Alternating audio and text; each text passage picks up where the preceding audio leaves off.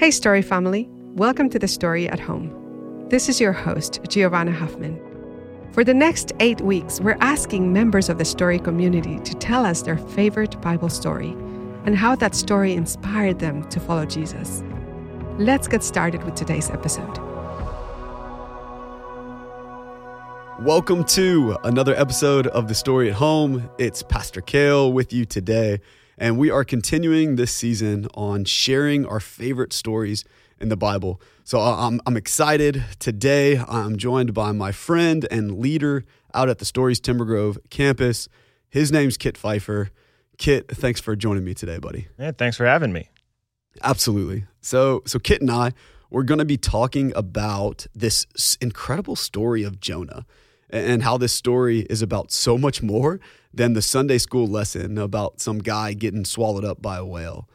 So this story, it's it's been really transformational um, in each of our lives in really specific ways, and we're excited to to share that impact with you today. Kit, can you read for us these first three verses of Jonah? This is Jonah chapter one, verses one through three. Absolutely.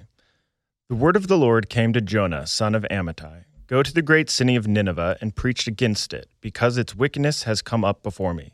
But Jonah ran away from the Lord and headed to Tarshish. He went down to Joppa, where he found a ship bound for that port. After paying the fare, he went aboard and sailed to Tarshish to flee from the Lord. This is really the heart of the story of Jonah. It's all about fleeing from the Lord, it's about running away from God's calling. And that really resonates with me. And I think all of us can think of at least one example where we probably knew what God's desire for us was, but we chose to run away instead. It's also pretty easy to roll our eyes at Jonah a little because God so clearly told him exactly what to do. I mean, how could you ignore that? But if I'm honest with myself, although he hasn't come to me in a grand vision like the prophets, God has been pretty clear through my experience, through scripture, and through prayer about his calling for my life. But I really feel for Jonah because boy is attempting to run the other direction sometimes.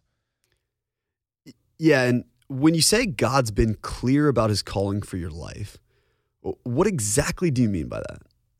Yeah, I think of, you know, one of Jesus' final commandments was, you know, go and make disciples. And I think for me and so many of us, the easiest and best way to do that is to use the God given gifts that we have in the most authentic way possible but it's challenging. It's certainly easy to board a ship and go the other way.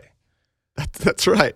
I've uh, I've definitely ran away from God throughout my life as well, and, and and I don't know about you, but I even got really creative in how I ran away from God. I, I justified it as as being practical, or, or being smart, or or even being safe. But the thing that, that God He just keeps teaching me is that if I'm running away from something, then I must be running towards something. And, and every time that I ran away from God, I was always running to something that was more comfortable.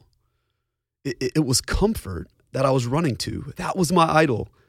It, it was comfort. And, and that's why I resonate so much with Jonah as well. Look, Jonah ran away from God and he went out on a cruise, right? He, he went and, and sailed to Tarshish. And the thing about this city, right, the city of Tarshish, it isn't just the fact that it was this beautiful, exotic destination, probably had incredible beaches, but it was the absolute furthest place from where God wanted him to be. I looked at the map. It's about 2,500 miles away from where Jonah lived. And, and here's the thing Nineveh, the place where God wanted Jonah to go, it's only about 500 miles away. And most of the time, God is calling us to the place where we already are. Jonah, he, he had to put more effort into being disobedient to God than to actually listening to him. And how many of us operate like that?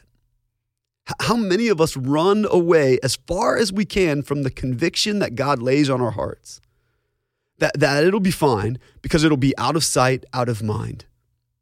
We'd rather have a comfortable, lukewarm lullaby that rocks us to sleep with a pacifier in our mouth than share the gospel with our neighbors. Jonah, he's teaching us not to be content in our complacency. And look, that's just the first three verses, right? Like, I mean, I could talk about Jonah all day, but but you mentioned something that I, I want to circle back to.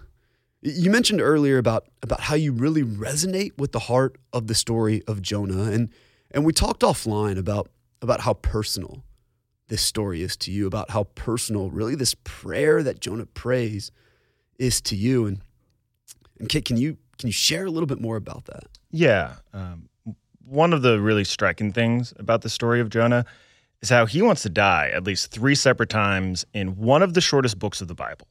Twice he asks God to kill him, and once he actually has himself thrown from a ship in the middle of a terrible storm. This is where the fish comes in and God saved Jonah from the sea. But before Jonah is out of the belly of the beast, literally and figuratively, he prays to God. And it's this prayer that gets really personal to me.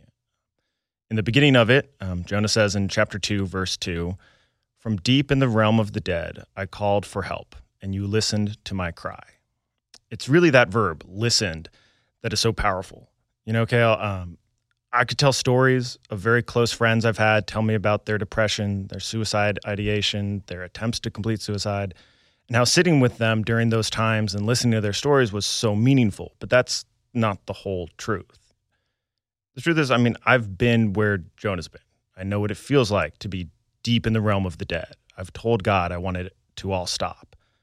And what I wanted in those moments was for so many things about me and about my life and about the world to change. But what I needed, what sustained me in those moments, what got me through, was just being heard, was being seen, was for someone to listen to the cries of my heart, especially when I didn't know what words to use and when I didn't want to tell anybody else. You know, it's so easy to get tripped up in these conversations and with subjects because we tend to think of depression and suicide like a light switch, either on or off. But the truth is that they're journeys, they're paths with different people at different steps along the way. And regardless of where someone is or has been on those paths, Jonas teaches us that God is always there. God always listens. Every cry for help is heard as Jonah says later in the prayer um, in chapter 2, verse 7, when my life was slipping away, I remembered you, and in your holy temple, you heard my prayer. And that's the other reason the story of Jonah is so important to me. It shows how faithful God is. The book doesn't provide a nice and neat little ending with God and Jonah, but God is faithful through it all. He is true to his word. He protects his children. He shows mercy to sinners, and he delivers friend and foe alike. So when I read this book, it stirs up that knowledge that even when you're disobedient to his call, when you don't want his mercy to extend to even our toughest enemies, and when you'd rather die than keep going, God is still faithful. He is still merciful, and he will always hear your prayer. Amen. Right? God, God is faithful. Um, I'm thankful for you sharing that today. The uh, the story of Jonah it's so much more than a guy being swallowed by a whale. It's so much more than that. And so this is what what I what what we want you to do today. Read this story for yourself. Like Kit just said, it's one of the shortest books in the Bible. So get out your Bible. Get out your Bible app and read it. Stop running away from reading your Bible. Stop running to, to a podcast or, or, to Netflix or to anything else that puts you to sleep. Wake up and run to God's word today. There, there's real life waiting for you right now. Today, He wants to speak to you. Read the story of Jonah. Open up your Bibles. It'll only take you about 15 minutes and hear God speak. I, I promise you, it will be an investment that's worth it. Thanks for joining us today. And remember, church isn't a building that we go to, it's a family we belong to. Love you guys.